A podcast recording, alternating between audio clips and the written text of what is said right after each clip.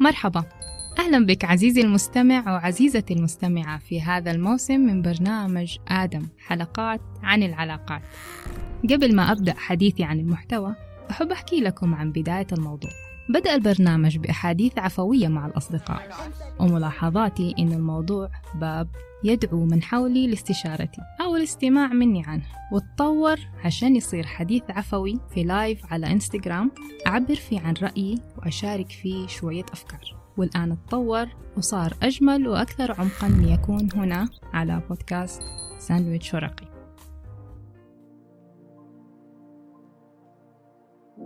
أزواج تعساء اتزوج باختيار عائلته.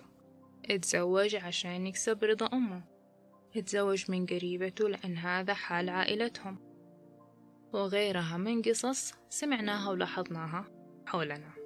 وممكن بعضنا يعيشها. صحيح إني ما عشت قصة من هذا النوع بنفسي لكني شفت وسمعت قصص كثيرة وشفت نتائجها وشفت إن الفكرة دائما تدور حول نفس المكان. وهو تزوج باختيار لم يكن له من الأساس. والحديث هنا للرجل وللمرأة. نتائج قصص زي هذه غالبا تكون أزواج تعساء ليش؟ لأن تركيزهم على أنهم عايشين اختيار مو اختيارهم الخاص. صحيح البعض يرضخ والبعض يشوف أنه الخيار مناسب لي وتمشي الحياة.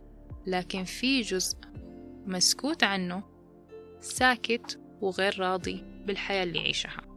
لو كنت واحد من أبطال هذه القصص فهذه الحلقة دعوة لك لبداية جديدة.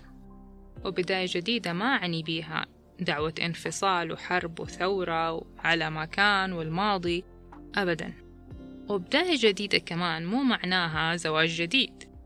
ليس هذا خيار بالضرورة لكن يعني بداية جديدة مع نفسك.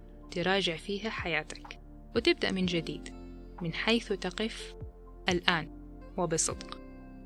لأنه من المستحيل تكون حياتك كلها تعيسة ولأن جوانب حياتنا تأثر في بعض فنحتاج نلتفت للجوانب الأخرى علشان تدعمنا وعشان نعرف كمان نعدل الجانب اللي نشوف فيه تعاسة.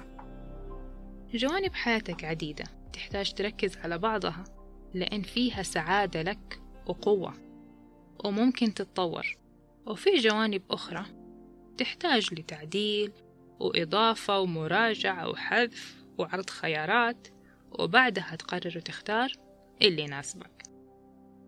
ممكن تستمر في حياتك زي ما أنت وهذا خيار لك لكن ممكن تستمر وتعدل وتشوف إن الوجهة تغيرت بسبب تعديلات واعية. الاحتمالات والفرص في حياتك الحالية كثيرة جدا. حتى لو كنت ما تشوفها. وهذه تظهر لما تكون صادق مع نفسك وتنتبه لواقعك بجدية وتوقف تمشي مع التيار وتقول إنه كلنا في نفس السكة وهذا حال الطبيعة والنساء زي بعض والزواج كله زي بعض والزواج بطيخة والكلام اللي ينقال. لو كنت توصف نفسك بالزوج التعيس أو بين قوسين الزوجة التعيسة في صوتك الداخلي أو أعلنتها لأحدهم معناها أنك دخلت في الزواج عشان ترضي أحد أو عشان هدف غير حقيقي. اكتشفت هذا الواقع بعد ما صار الموضوع وانتهى فإذا تزوجت عشان الناس أو عشان هدف غير حقيقي أو لأي سبب وكان القرار غير حكيم أو متسرع ودفعت ثمنه من حياتك وأحلامك وغيرها وفقدت شيء بسببه أو ارتبط بأمور أخرى ما تبغاها أو ما كنت متوقعها وتشعر بأنك تورطت فيها فهذا الكلام لك. اعترف أولا بأن كل هذا جزء من حياتك التي تعيشها والاعتراف يكون لنفسك بدل من التجاهل والإنكار وإغماض العينين. حتقول إنه إيش الفايدة من الاعتراف؟ اعترافك معناته إنك ولعت النور في غرفة مظلمة أنت عارف إنه الغرفة دي مكركبة. وهذا لا يعني إنك حتصب غضبك ورفضك لواقع تعيشه على أحدهم كان السبب في القصة أو على نفسك لأنك أنت ما كنت بوعيك أو بأفكارك أو بشخصيتك اليوم في ذلك اليوم عندما قررت هذا القرار. تعترف لنفسك عشان تعيد ترتيب أوراقك وتحسن حياتك لأجلك مو لأجل أحد آخر. حتى لو خطوة في كل مرة لأنه الجوانب المهملة تأثر على الجوانب الأخرى حتى لو ما كانت مضطربة. وتعديلك لكل جانب من جوانب حياتك يدعم الجوانب الأخرى. كلامي مو عشان تلوم نفسك أو غيرك أو الماضي أو عقلك في ذاك الوقت زي ما قلنا.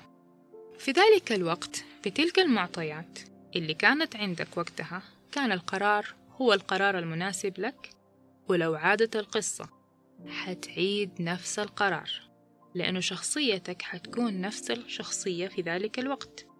لأنه اختيار نابع من نفس المعطيات في تلك اللحظة بشخصيتك القديمة التي تطورت اليوم بسبب اللي صار في ذلك اليوم. كان هذاك الخيار هو أفضل خيار لك في تلك اللحظة في تلك المرحلة بتلك العقلية وما عشته ساهم في تطورك وتعليمك وتقدمك ومعرفتك بنفسك. من أحداث وشخصيات وغيرها. فأنت اليوم بشكل مختلف عن ذلك الوقت والفضل يعود لما كان. يعني لو ليست حل وزي ما يقولوا يا ريت ما عمرت بيت. أخوان المصريين يحبوا يقولوا إحنا عيال النهاردة. نبدأ اليوم. ومستحيل نكون تعساء مية في المية مهما كان اللي صار في الماضي. لأنه كل اللي صار في الماضي دروس وهو اللي وعانا وصحانا. الماضي بطلنا الذي وعانا. وبسببه نحن أقوياء اليوم. أنا إشراق اليوم بسبب إشراق الأمس وأخطاء الأمس وقصص الأمس. وأنت كذلك. عشان كده نحب نمتن للماضي بكل دروس وناخد منه الدروس فقط ونودع الباقي لأن الباقي ما راح يفيدنا في شيء. لكن الدروس هي اللي حتخلينا نكبر وننمو ونتطور. كل دروس الماضي وكل شخوصه وكل معلمينه ساهموا بشكل مباشر أو غير مباشر في معرفتنا بأنفسنا وفي صقل شخصياتنا واستكشافنا للحياة.